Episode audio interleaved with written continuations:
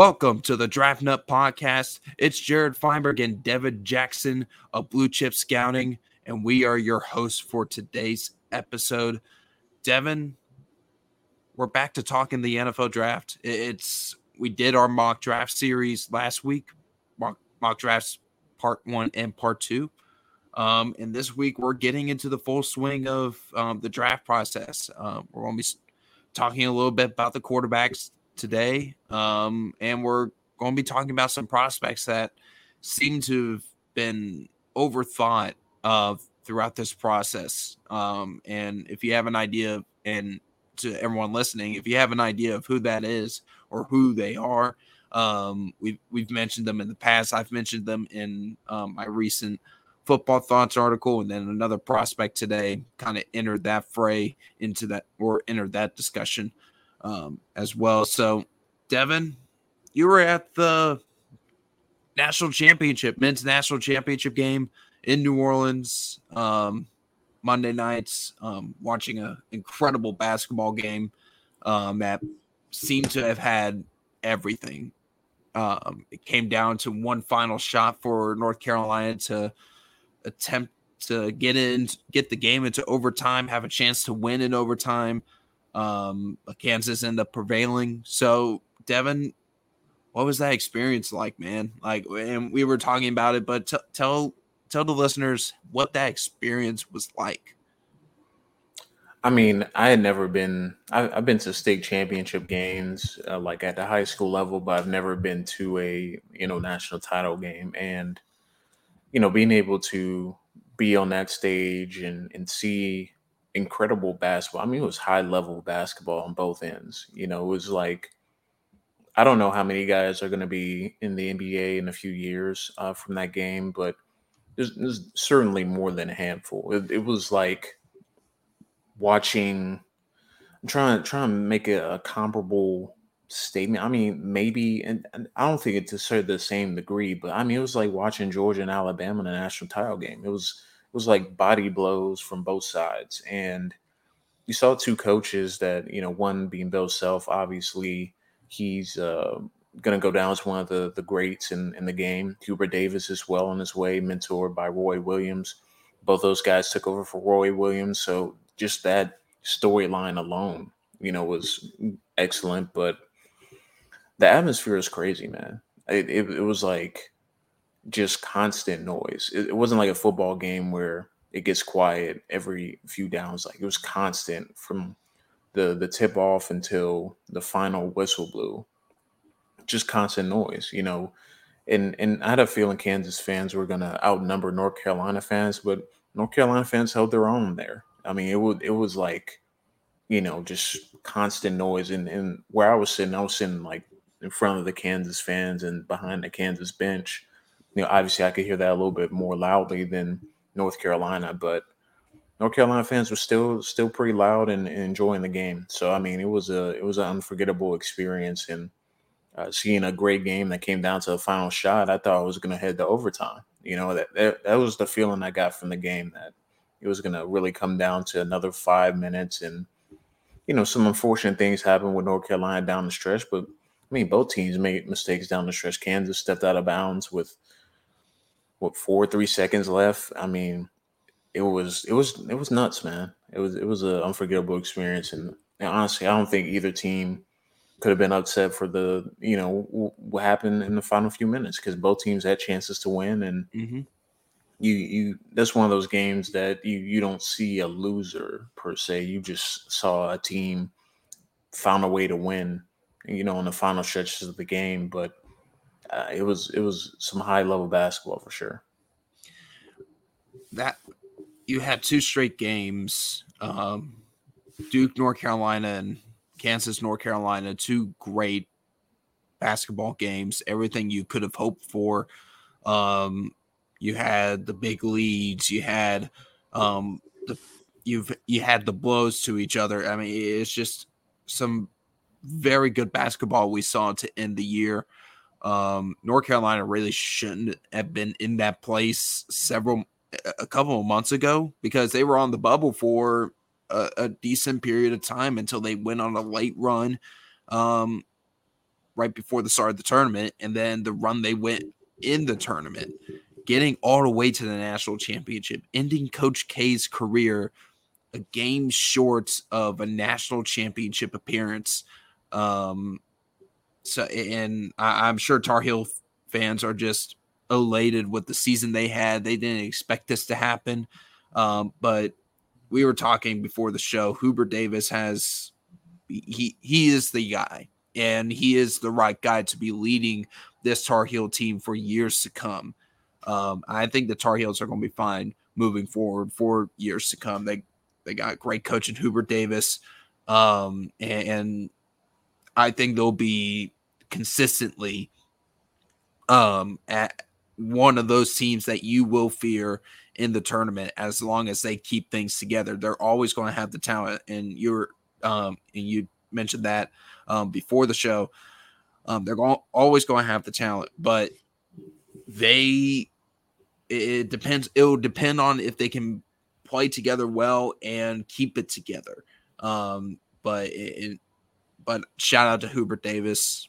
He's going to be great there for years to come. Perfect replacement uh, or successor to Roy Williams. Um, so I'm excited to see the Tar Heels' future, um, and especially next year. I think next year could be a really good year for um, North Carolina in basketball. For football, I don't know, man. They lost Sam Howell. They, they ain't looking too great. I mean, they do have plenty of five and four star recruits. Mack Brown's recruiting well there. Um, but how long he's going to be there, how long North Carolina's going to be able to keep up with this type of recruiting, we'll have to wait and see. But let's get on to um, some prospects. Um, let's talk about overthinking prospects because this is draft fatigue at its finest, and it's absolutely annoying.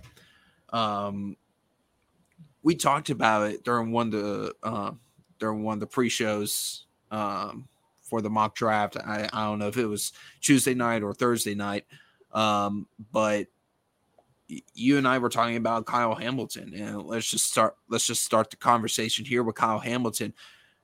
Why? Why does this happen to prospects like Kyle Hamilton, like Kayvon Thibodeaux, Thibodeaux, guys that are just we know they're immensely talented. We know they have the talent to be very, very good at the next level. Incredibly high ceiling. But why are we still doing this to prospects like them that we know they're talented, but yet we're going to make up some narratives that just don't really make sense? Kind of do, but they really don't. Like, why do we keep doing this, Devin? It's just so annoying as a draft analyst, as a draft Nick, to just be seeing this almost every cycle. Yeah, I mean, I think it's just these guys have been under the microscope since day one of summer scouting, essentially. You know, once uh, we get past the fir- first couple days after the draft, maybe the first week, that's when people kind of put the you know the draft grades to bed for uh, the 2022 class, which will be you know the end of this month, the beginning of May, and then sure enough, we'll be talking about the 2023 quarterback class. But when you think about how long these guys have been in the spotlight, one being Kayvon Thibodeaux, he's been in the spotlight since he was a freshman. Uh, you know, Kyle Hamilton really, uh, as a sophomore, uh, explode on the scene. People like, okay, this is going to be uh, one of the next great safety prospects. So it starts a year in advance with these guys. A lot of people are watching them as soon as the draft ends, or some of them are watching them leading up to the draft to get ready, uh, get a head start in the 2022 class. So it's been over a year. It's almost a year plus now that these guys have been in the limelight, been been on the radar and talking about them. And I think once so many of the the big talking heads, obviously the Dane Bruglers of the world and Connor Rogers and and you know kind of the big name draft guys talk about these guys and talk about their thoughts with them. You know, people go from there, and then then you, me, and you watch Kayvon Thibodeaux, and then pretty much everyone watches him and they see what he has. Now, fast forward to to this cycle in in February comes around, you know, Thibodeaux and Hamilton are both both not an All Star game, so they're I don't want to say they're forgotten about, but people don't focus on them as much in January and February. Mm-hmm. March rolls around, you know, NFL free agency happens. We know everything happens with that. But once that ends, everyone is focused on the draft. As beat writers, that's people uh, that may be casual fans, people that don't really care about the draft, but tune in to see the top 50, top 100 guys and see who their team may pick in the first round.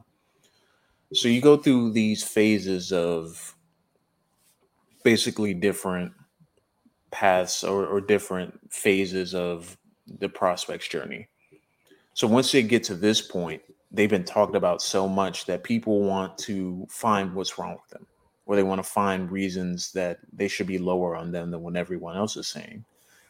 So that that kind of just creates that conversation of okay, he's good, but you know, what what about you know his off field things? You know, with Kayvon Thibodeaux. What about Kyle Hamilton? Is he really fast? You know, there's so many different things that people go off and nitpick because they've been talked so highly of for so long. I feel like people just need to find something wrong with somebody, and and I think that, that kind of what leads into discussions that that we have on a daily basis on Twitter. I think it's just people get tired of hearing the good things about players when they're at that elite level or, or have uh, elite traits as a prospect, and mm-hmm.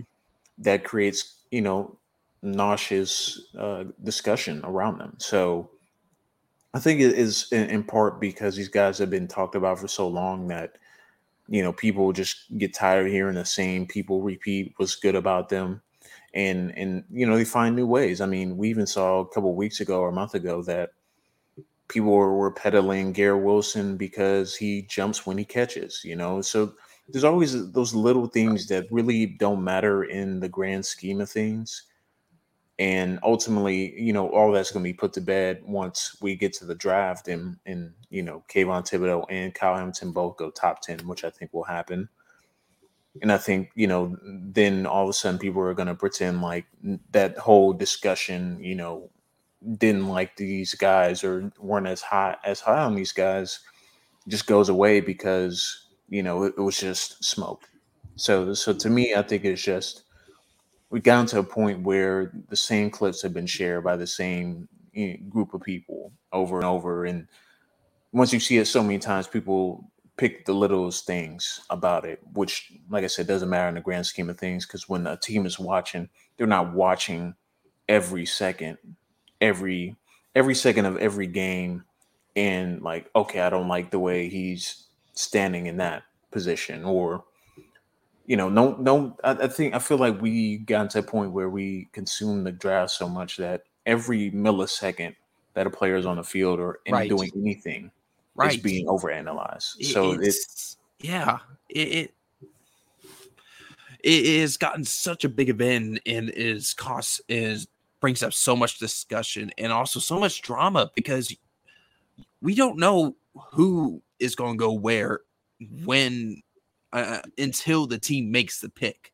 it on draft day or during the draft weekend. We don't know where these guys are going to go, but it somehow we like there are some scouts out there that just have this old school mentality and like you got to focus on everything football. It's got to be everything football. Yeah, yeah, yeah, yeah, yeah. Uh, look, Kayvon Thibodeaux, great player on the field. We all know this, we're quite we're pushing a narrative and we're questioning: Does he like football?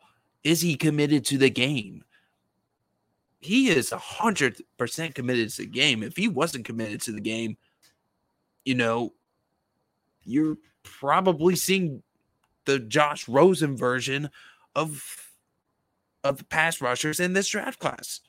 But we're not. Thibodeaux is nowhere close to what Josh Allen is off the field. Thibodeaux actually is committed to the game and he's also committed to things off the field. He's trying to do charity work on the side. He's trying to grow his brand on and off the field. He and sure, like some of his statements for some older guys may be controversial, but it really isn't controversial. It's it's just stuff that scouts that talk anonymous quote unquote anonymous scouts are pushing out um, when they're talking to um, the connections they have with the media it's the it's that stuff that gets get keeps getting pushed out. And then we see on Twitter, um, some people we respect um on Twitter, and I'm not going to name anyone um, specific, but we're pushing this narrative that Hamilton doesn't have elite speed, um, and he's um, so just a box safety, and we're like, like why why are we why are we saying like elite speed matters for safeties when they really don't? It's all about explosiveness. And Kayvon Thib and not Kayvon Thibodeaux, Kyle Hamilton is quite explosive. He is pretty damn explosive um, for safety. He's one of the most explosive safeties I've seen in a good minute. Um, in terms of like top safeties in this class, like guys that should go higher than that should go pretty high. Hamilton explosiveness is incredible.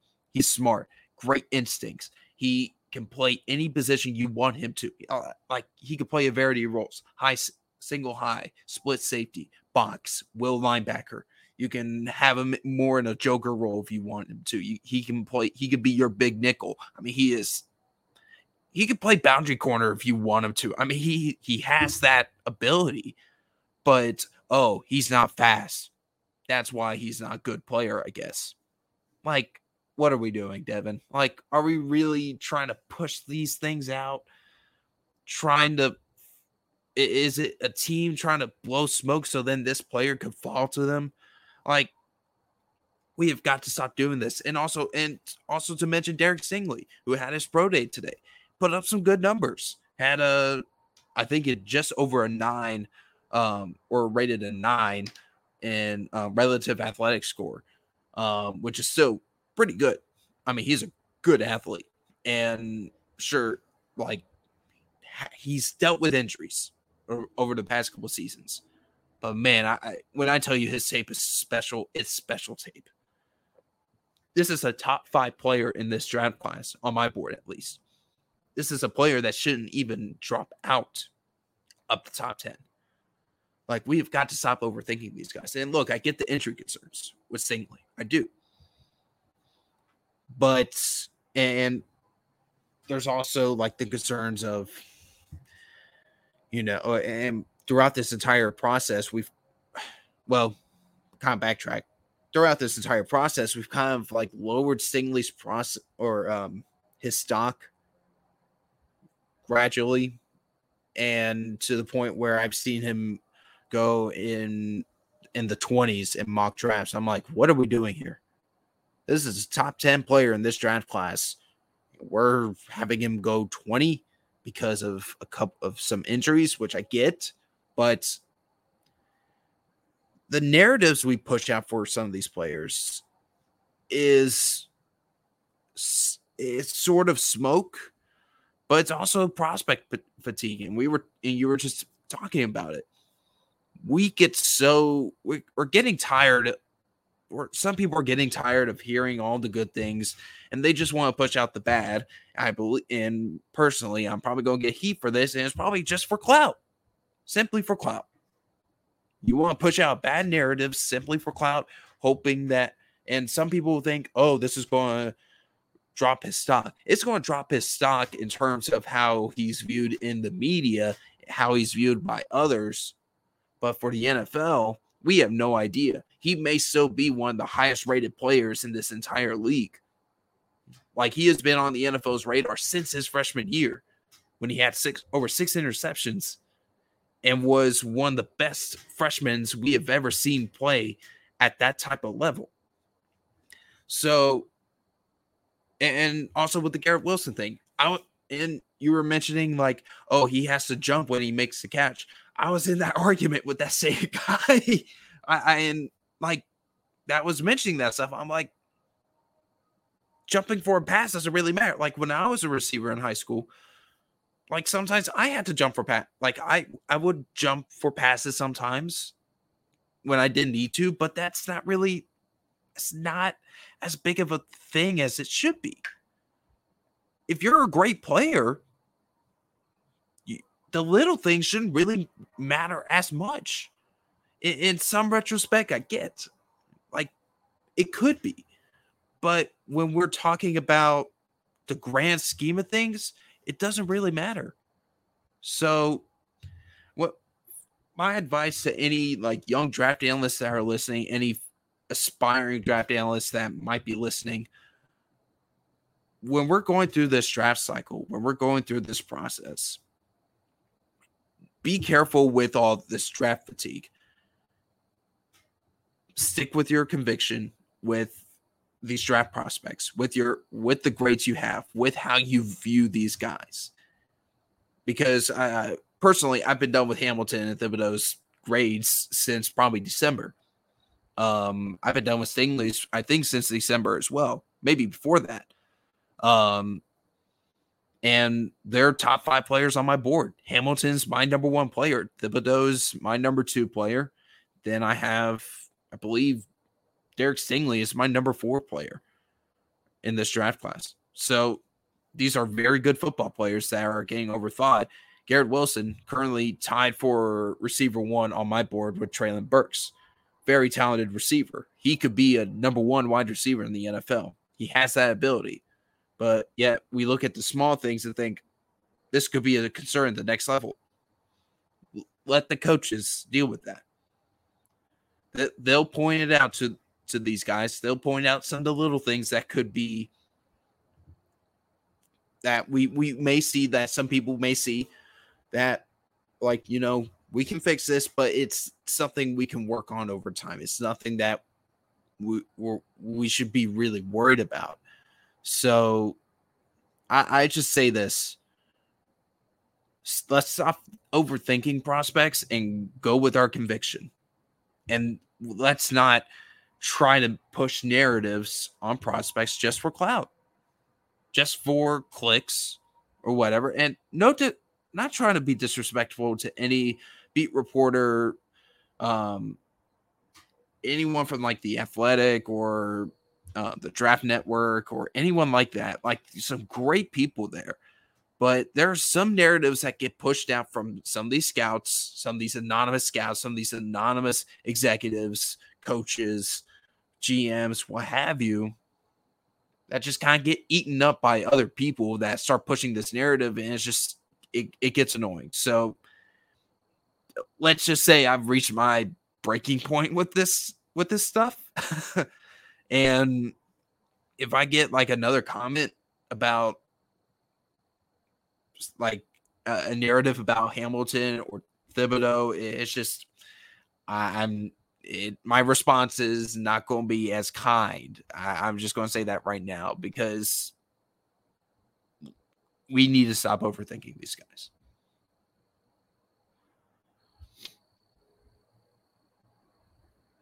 Yeah, I mean, I agree. I, I look, I, I, mean, for me, I, am not. I don't think I'm as bothered by it because I, I have seen it from the outside part. You know, I've seen it just fall in the draft casually even before I got into full time. That you know, things things are always you know can can be.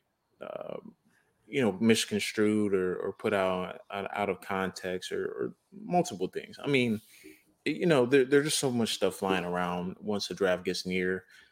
We don't know what teams' modes are. Some some want to push players down the board, some want to push them up. I mean, at the end of the day, once draft time comes, it, you know, none of this really is going to matter. I mean, we we've had some things come out. Obviously, the the Laremy Tunsil deal and some other things that have happened leading up to draft day or or on draft day in in some, um, you know, some situations. But at the end of the day, I mean, these teams are have their grades finalized for these players. They, they've had them done for a few months now.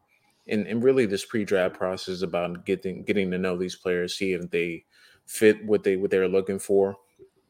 You know, some teams are not going to have you know top five grades on Derek Stingley, you know, Kyle Hamilton, Kayvon Thibodeaux.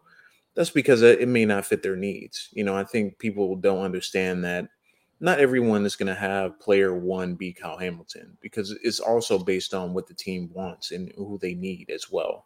So I think people need to keep that in consideration when teams are that are in the teens or on the West Coast, like all the West Coast teams outside Seattle, they're really not going to be in the market for Kayvon Thibodeaux. Let's let's be realistic here. I think some context lacks when some of these quotes come out come comes out from the scouts because some of these teams aren't interested in these players because they won't be there or won't be have the capital move up. So you got to keep that in mind too. That teams also have their own narrative that they push because they let's be realistic. Do the Rams, the Seahawks, I mean the Rams, 49ers, and Cardinals, do they realistically want Kayvon Thibodeaux in no. NFC West? No. No. No. So I, I think I think with what we need to keep in mind as well is that some of these teams are not going to be in the market for these players. So they can say whatever they want about them because they're not going to be in reach for them. You know, so I think people need to keep that in mind as well. Is that teams are going to have different grades on players. Like just like we have the discourse on Twitter, teams are having discourse and discourse in their own draft room. So I, I think it, I think discourse is healthy, but when when you start attacking like the personality of players or you know what they mm-hmm. do when they're not playing football i think that's a whole different discussion but but yeah. you know my, back to kind of my original point i think a lot of this is just smoke you know it's just people speculating we some of these most of these people or most of the people we interact with don't actually know some of these players personally so it's kind of hard to judge someone when you don't haven't had that one-on-one time so to me, I think it's all going to work itself out. These guys are going to go. All the guys we mentioned, Garrett Wilson, you know, um, as well as Kyle Hamilton and Kayvon Thibodeaux, they're going to go within the top 10, 15 picks, and, and they'll be just fine for the rookie seasons. But we, we've gotten to a point in, in the draft process where it's a couple weeks before the draft, people are, you know, just at this point, just waiting around for the draft and trying to find different ways to discuss it. So it, it mm-hmm. it's just a part of the deal. But I, I, I, mean, people know, or the teams know what they need to know about these guys. It, this nothing, nothing new is going to come out in the next few weeks that are going to make somebody drop. Oh Lord, I just threw up my mouth a little bit. uh, man, allergies and am I getting sick? No, I hope not. Pray to God I'm not. But uh, uh back to what we were discussing. Um, yeah, I, I'm with you, and you know there there are teams that you know aren't going to be interested. You know the playoff teams they're going to be well out of reach of Kayvon Thibodeaux. Uh, I mean, even the t- got even the players or even the teams in the teens or in picks 10 through or picks 11 through 20 they're not going to be in the mix. So, but when it comes to attacking a a player's character, that bothers me. That bothers me a lot because you're you're like this guy's not a good person, blah blah blah. I'm like, why why do we have to attack a player's character for no reason just to say, oh, he his drive stock's going to fall because he's not he doesn't have good character, supposedly. Um, and I don't believe there. I I have struggled to see a lot of these top players in this draft class or hear about these draft, top prospects. Like there are character concerns with a lot of these guys. I, I haven't heard that at all. Um, and it's good to know that there are a lot of good, clean players in this draft class that really haven't had any true off the field stuff to worry about um, and any of the off off the field concerns that some people may have. It's just players caring about what they what they're doing in the community, um, what they're doing for charity, and um, what they're thinking about in terms of business and um, stuff like that. Like that's the that's the kind of stuff I like to see from players. Like if you're that shows me you got good character and but also you're a great person and a very smart um, intellectual person off the field. Like that, that's what I love about hearing some of these stories about and some th- these things about these prospects, and especially Kayvon Thibodeaux, um, who I, have gone, who I've come to really appreciate over this process because of some of the narratives that have been pushed out, but at the same time, um, like he hearing like some of the good stuff he does off the field, like that, that's the type of stuff that will, um, that one day could make him a Walter Payton Man of the Year candidate or nominee. Like some of the stuff we hear it's just utter BS. But at the end of the day, um, like you were saying, I it and my on my maturity too. Just we shouldn't be worrying about this stuff consistently. Um, but at the same time, it, it's bothersome to see um, some fans push out these narratives from what they read online. Um, and sometimes that we have to address this either what it's with an article or with a tweet. Um, and we're not trying to bash people, we're trying to educate people. We we want to educate people on some of the things we see, what we hear um in this process. So and again, I get it. It's prospect um, fatigue. We go through it every draft process. We went through it last year. We dealt with it with like Chase Young and Justin Fields and Trevor Lawrence. Like we, we dealt, we've dealt with this every process.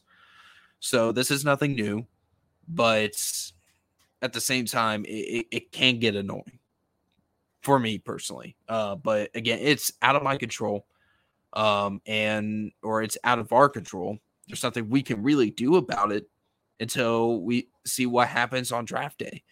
Um, anything could happen between now and draft day. Something could pop up for a prospect, and their draft stock could go down, or their draft stock could shoot up, um, shoot up the board.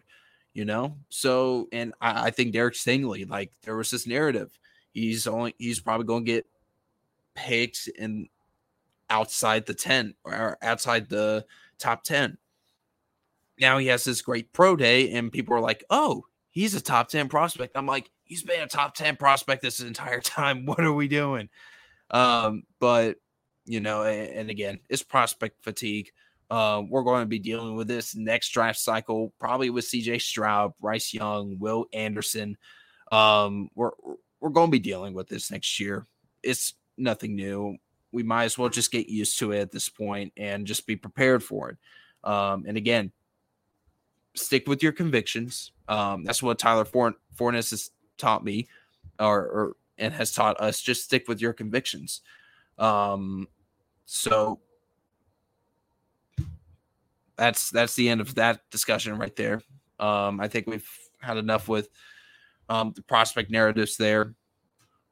Let's get into the quarterback discourse, and I think that we could do a whole episode on the uh, quarterback discourse, but I kind of want to talk about it a little bit um, because it was a discussion in the blue chip scouting group chat earlier um, earlier today. Um, Mike brought it up. Um, Forno brought it up. Um, I think Tyler brought it up at one point. Um, it, was, from some sort of tweet that got that was sent into the group message. Um, it just started this whole conversation.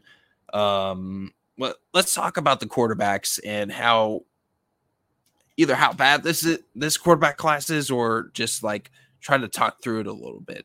So the whole ordeal, we're, we're trying to piece everything together.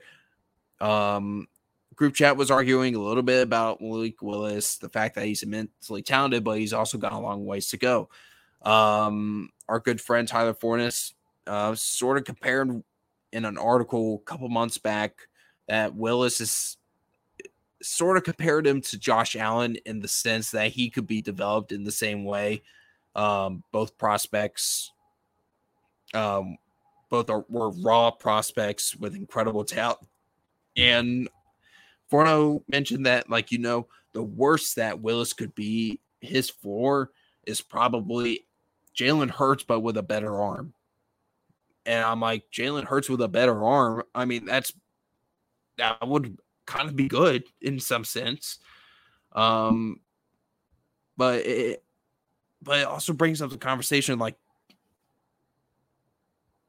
this quarterback class is bad. It's bad, Devin. Like in there's so much discourse around this, like it's exhausting. Um, even our boss man, uh, Tyler Browning, he he tweeted out he's done with quarterback discourse. Like, and I get it. Like, there's no good player in this draft class unless you think Malik Willis is the second coming of Jesus. Um, and look, and for Panther fans, probably. Um, but you know, let's talk about it. Let's talk about Malik Willis. Let's talk about Ridder, how strong, Pickett. like how do we view this draft class? How how do we dissect this draft class? Like a lot of these guys seem like project quarterbacks that may not start um, from the get go.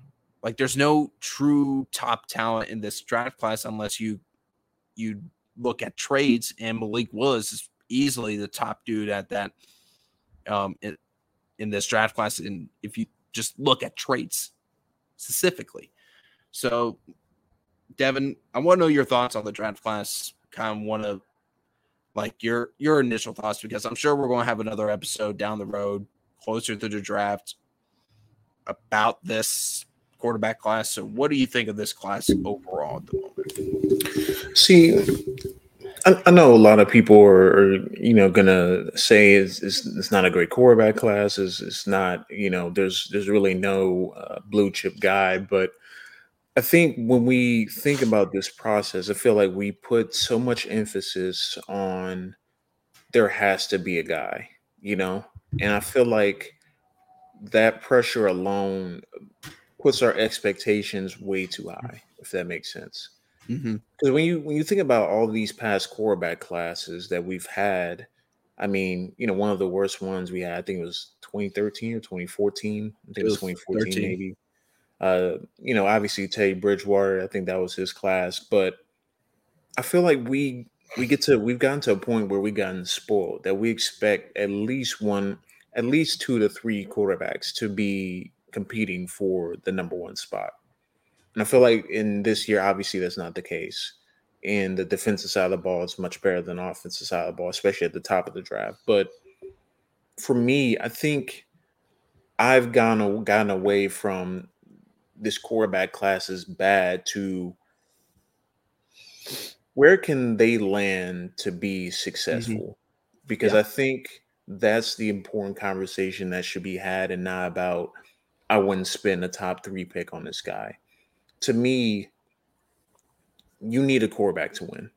You know, yep. and uh, I, I, think a lot of these teams see that a lot of these dudes are going to need good situations around them to win. You know, they're not they're not transcendent guys. They there's maybe one or two guys that have transcendent talent.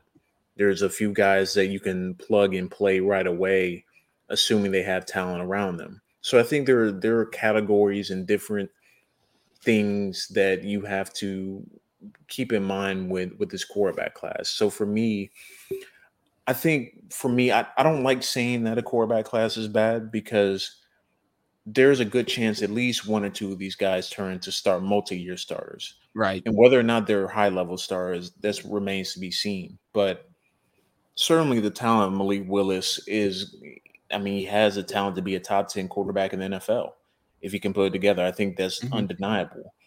I think when you look at the next few guys, Desmond Ridder, I think he has some talent to be a above average starter. I don't think he's going to be ever a top five, top 10 quarterback, but I think he certainly has traits and size and, and athleticism and some tools to work with where he can be a Ryan Tannehill esque type of quarterback where yep he can really he can help you win, but he's not the reason you're winning, if that makes sense. Yeah. Kenny Pickett, I think he's one of those guys in that boat too that can be around average, be an average starting quarterback. You know, he has some ability to, to he, he has accuracy. He's, he can make some throws on the move. He can maneuver a pocket, you know, but he's not, he doesn't have high level traits. And he's, those type of quarterbacks tend to be starters like borderline stars, but they're not transcendent talents. So I think when you think about this quarterback class, it should be more about okay, we've realized that none of these guys, outside maybe one or two, can be take that next step to elite level potentially. They have mm-hmm. elite level traits. I think now we have to get to a mindset. We understand it's it's not it's not going to be last year. It's not even close to last year. You know, yep. it's, it's not going to be a couple years ago. It's not going to be the Josh Allen draft where they also had Lamar Jackson in there. So I think people need to get that mindset out. Like, this is not going to be a, you know, a top heavy quarterback class. It's not going to be a, a quarterback class where you throw a lot of these guys in right away into the fire because they're just not made like that. But for me, I think you just got to compartmentalize. Like you have to realize what their talent is, but you also have to mm-hmm. understand mm-hmm. if you throw them on a bad team, of course, bad results are going to happen. We've seen yeah. quarterbacks be thrown into bad situations, and we saw it, it crash and burn. Like, for instance, like Johnny Manziel, he had some off-field issues. He had some addiction issues, but on the field, he was thrown into a terrible Cleveland Browns organization at the time. So yeah. of course it didn't work out. You know, Jason Campbell, uh, not Jason Campbell, excuse me, um, and uh, the Notre Dame quarterback, uh, DeShone Kizer, he was also thrown yeah. bad situation. So situation matters with a lot of these guys. I'm not expecting any of them to be year one starters. I'm not expecting any of them to be amazing right away because they just don't have the talent to do so. But I think it's also important to understand that they have paths to be good. Malik Willis has a path to be good. You know, he has to develop. He needs to learn how not to play hero ball. He needs to learn how to play within structure more consistently. And I, I think everything everything about these quarterbacks, I feel like there's there's a little bit of tad overblown with them, right? Mm-hmm. You, you look at each quarterback, Malik Willis. I think his in structure inability is a little bit overblown because of his scheme. You know, if that makes sense.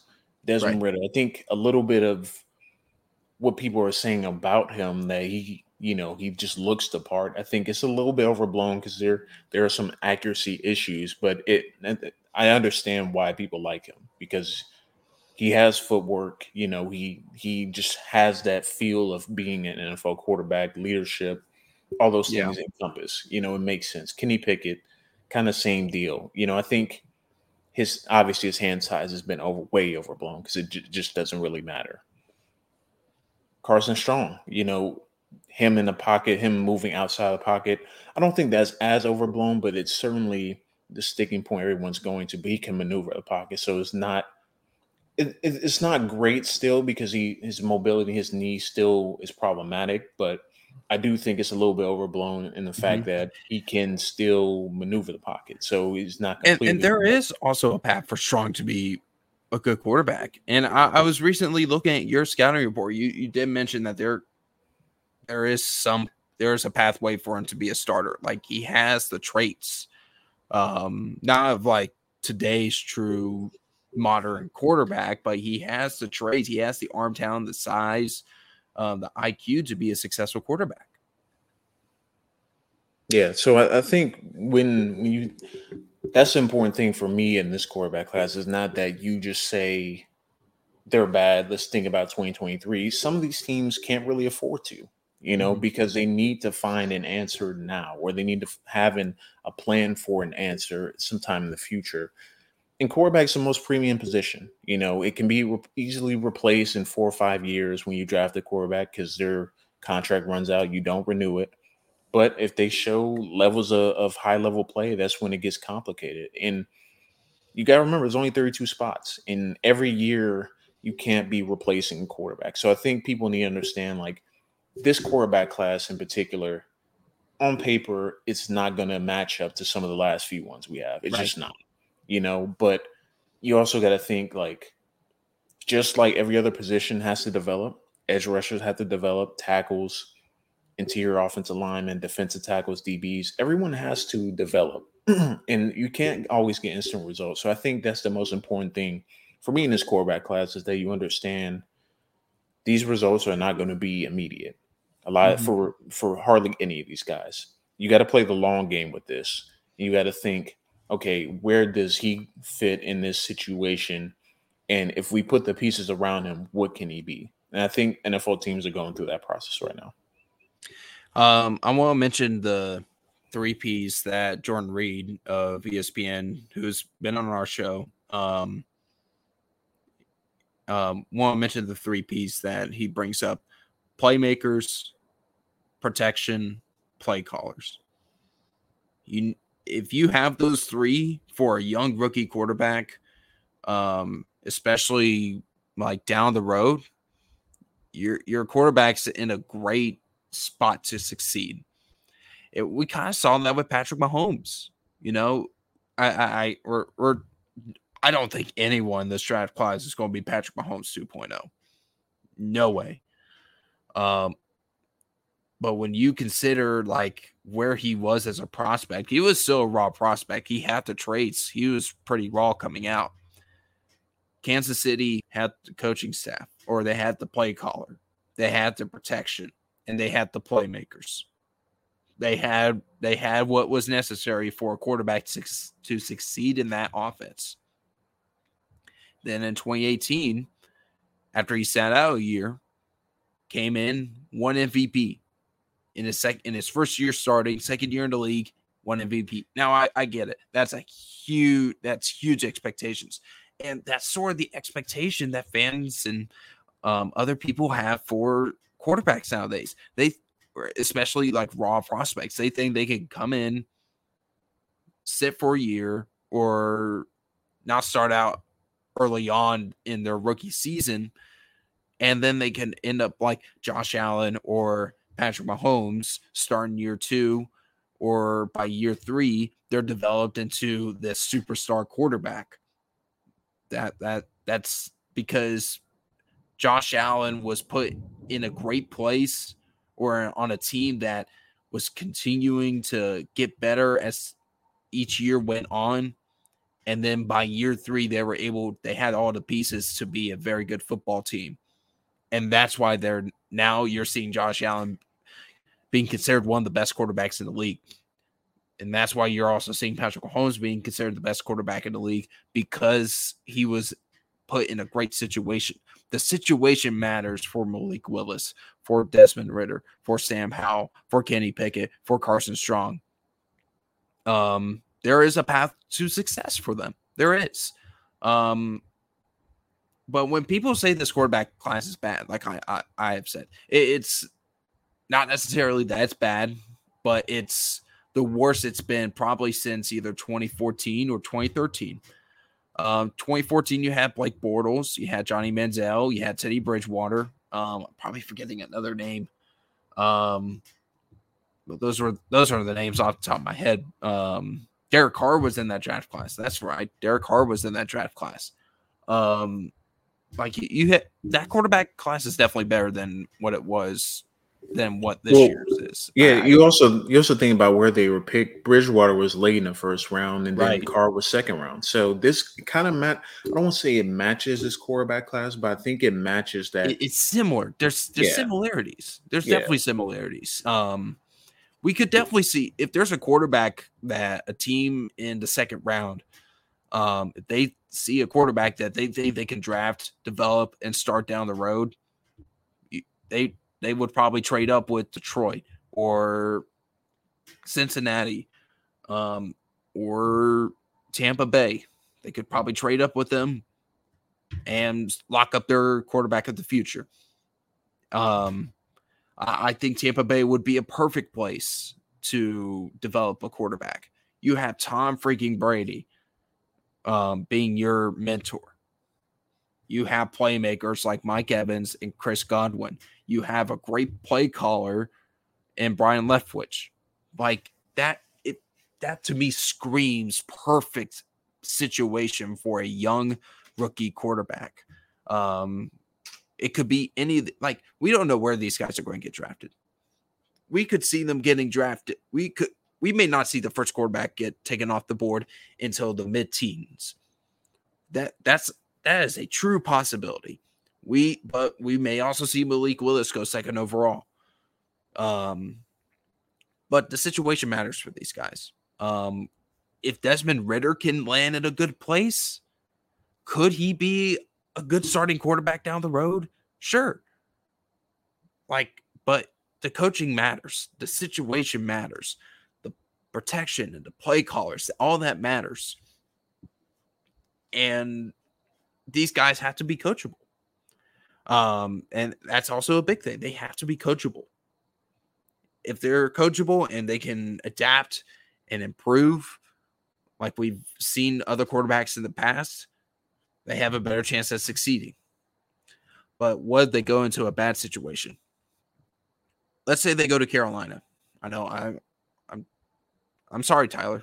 I mentioned in Carolina. I'm sorry. Um, he said he wasn't listening to the podcast, so it's fine. Um, it, it, let's say they take Malik Willis. Do they have to play caller? Yeah. Do they have the protection? It's gotten better. Do they have to play makers? Absolutely. DJ Moore, Robbie Anderson, Christian McCaffrey, Terrace Marshall, if he can have a good year too. Um, like they got, they have the playmakers. Questionable with the coaching, um, and the play caller, um, and better protection. It could be better. We'll we'll just have to wait and see, because Carolina's not going to tip their hand until draft day, I don't believe. Um, but that situation for Malik Willis, and he's going to be sitting behind either Sam Darnold or a veteran quarterback, a veteran free agent bridge quarterback. That could be anyone. That could be Cam. Cam Newton could come back again next year.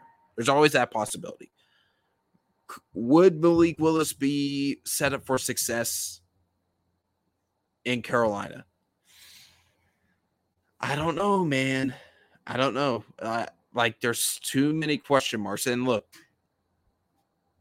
like if you're if you're looking for a perfect situation, that situation will probably be in the 20s where you have the playoff teams, but some of them have veteran quarterbacks that are on the back burner of their career. So like that's probably where you could see like Sam Howell or Carson Strong go. Um absolutely see Desmond Ridder going in the top 10. Um, seen some people mock him to the Falcons and the Seahawks. Um, their situations aren't as great. Um, so I'm a little hesitant, but you know, there there are definitely some situations where a quarterback can succeed. A rookie quarterback can succeed. Um, if this class hits, if this class if if like two or three quarterbacks hit in this draft class, that's a that's a success. That's a great success. Um, if not, it's 2013.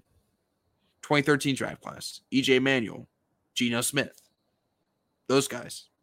No, no, no, no, no, no. No way. If you if you have that type of draft class, you've done something really, really wrong.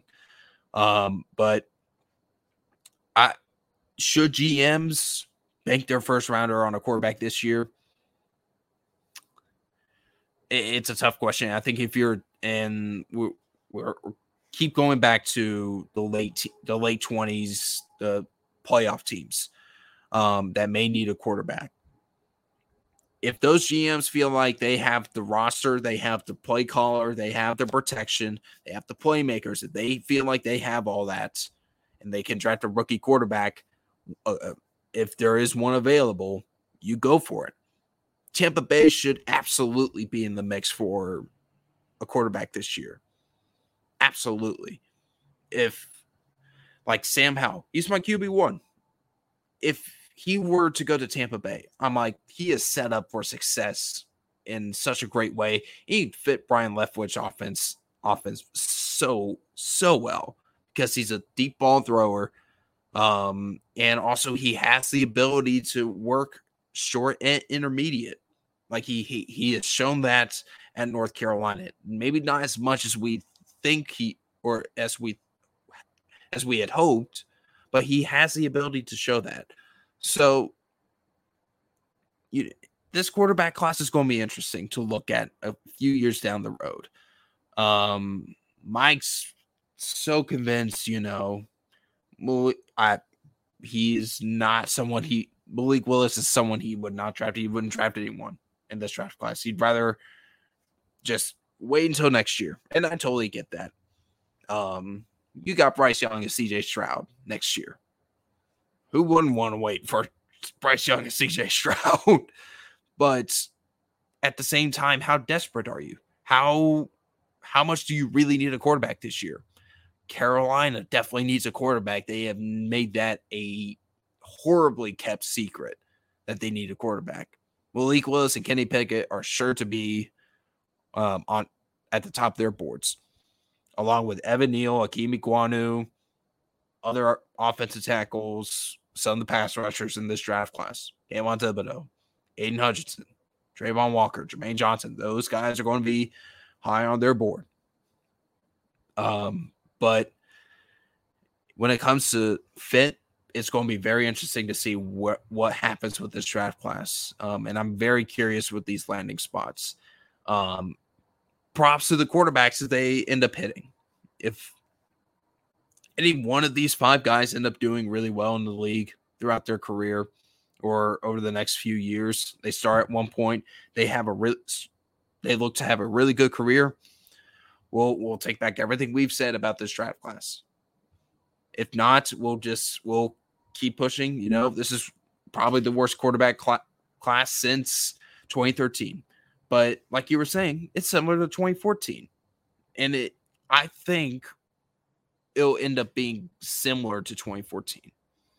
I, I I'm going to put my foot on that, and it, it I, I, think it could be very similar to 2014. But again, it's going to come down to three P's: playmakers, protection, play caller, and also situation. So, Devin, do you have any final thoughts you want to give about this quarterback class? Um, anything you want to kind of get off your chest at the moment? No, I, I, I just think I, I just hope for these quarterbacks at least that they they get put in a situation where they can they can win and and not be all on their shoulders. I think they've shown that none of these guys are, are like that or they they're not going to be effective if if you do that. But I think there also needs to be some patience, uh, and and I think you know, you, you can't expect a uh, any of these quarterbacks to be day one stars. You can't expect them to be amazing right away. It, it may not always be pretty, but there's a reason these teams are taking a chance or will ch- take a chance on these quarterbacks because they they see something in them that can be developed. And uh, there, there's no greater feeling for an organization is to to develop a homegrown quarterback talent. I mean, you, you see how much the, the Bills love Josh Allen, the Chiefs love Patrick Mahomes, the Ravens love Lamar Jackson. um, you know, and, and all these other quarterbacks that have been homegrown and developed and, and not been traded or, or or Horde not moved on from their guy. now the Giants, on the other hand, they probably need to go ahead and make that move, but it's a different discussion for another day. But right. um, you know, the the loyalty in in the patience, it, it can pay off. You know, and, and with the, these quarterbacks in this year, you, are going to have to have a lot of patience. These are not going to be guys that are complete prospects or far from complete prospects at all. But you put them in a good situation, you put talent around them, and and you you put them in situations that they're comfortable with, especially early on, and and not throw the house at them. I think I think more than more than one of them will be fine in, in three or four years time. I'll give some final thoughts um, here before we go. Um, I I I want to repeat earlier what I said. We need tempt expectations. Com- incredibly tempt them, like cap them big time because a lot of fans, a lot of people are hoping, you know, these quarterbacks could be the next great thing. You know, you need guys that can do everything right now. You gotta you gotta go and compete right now. You know, tempt the expectations. There's I don't see a quarterback in this draft class that will start year one. Maybe Kenny Pickett. Maybe Carson Strong if he lands in the right situation. Um, but for the most part, I see a lot of these guys as developmental quarterbacks sitting year one, most of year one, and then starting at the on the back burner of year one or not starting until year two. These guys are going to take time to develop we if we don't see them on the field next year, let's not start calling them a bust because we have yet to see him on the field and we want and in year 2 the situation could be better. So keep that in mind when it comes to this quarterback class and um, cap those expectations, please, for the sake of it. It's getting exhausting as a Panthers fan just to tell fans Malik Willis is not a day one starter. So keep that in mind. Guys, thank you so much for listening. We'll be back. Uh, we'll be back again on Friday with some more draft talk, more draft prospects. Um, we, we got plenty to talk about the next talk about over the next few weeks. We'll see you guys soon. Peace.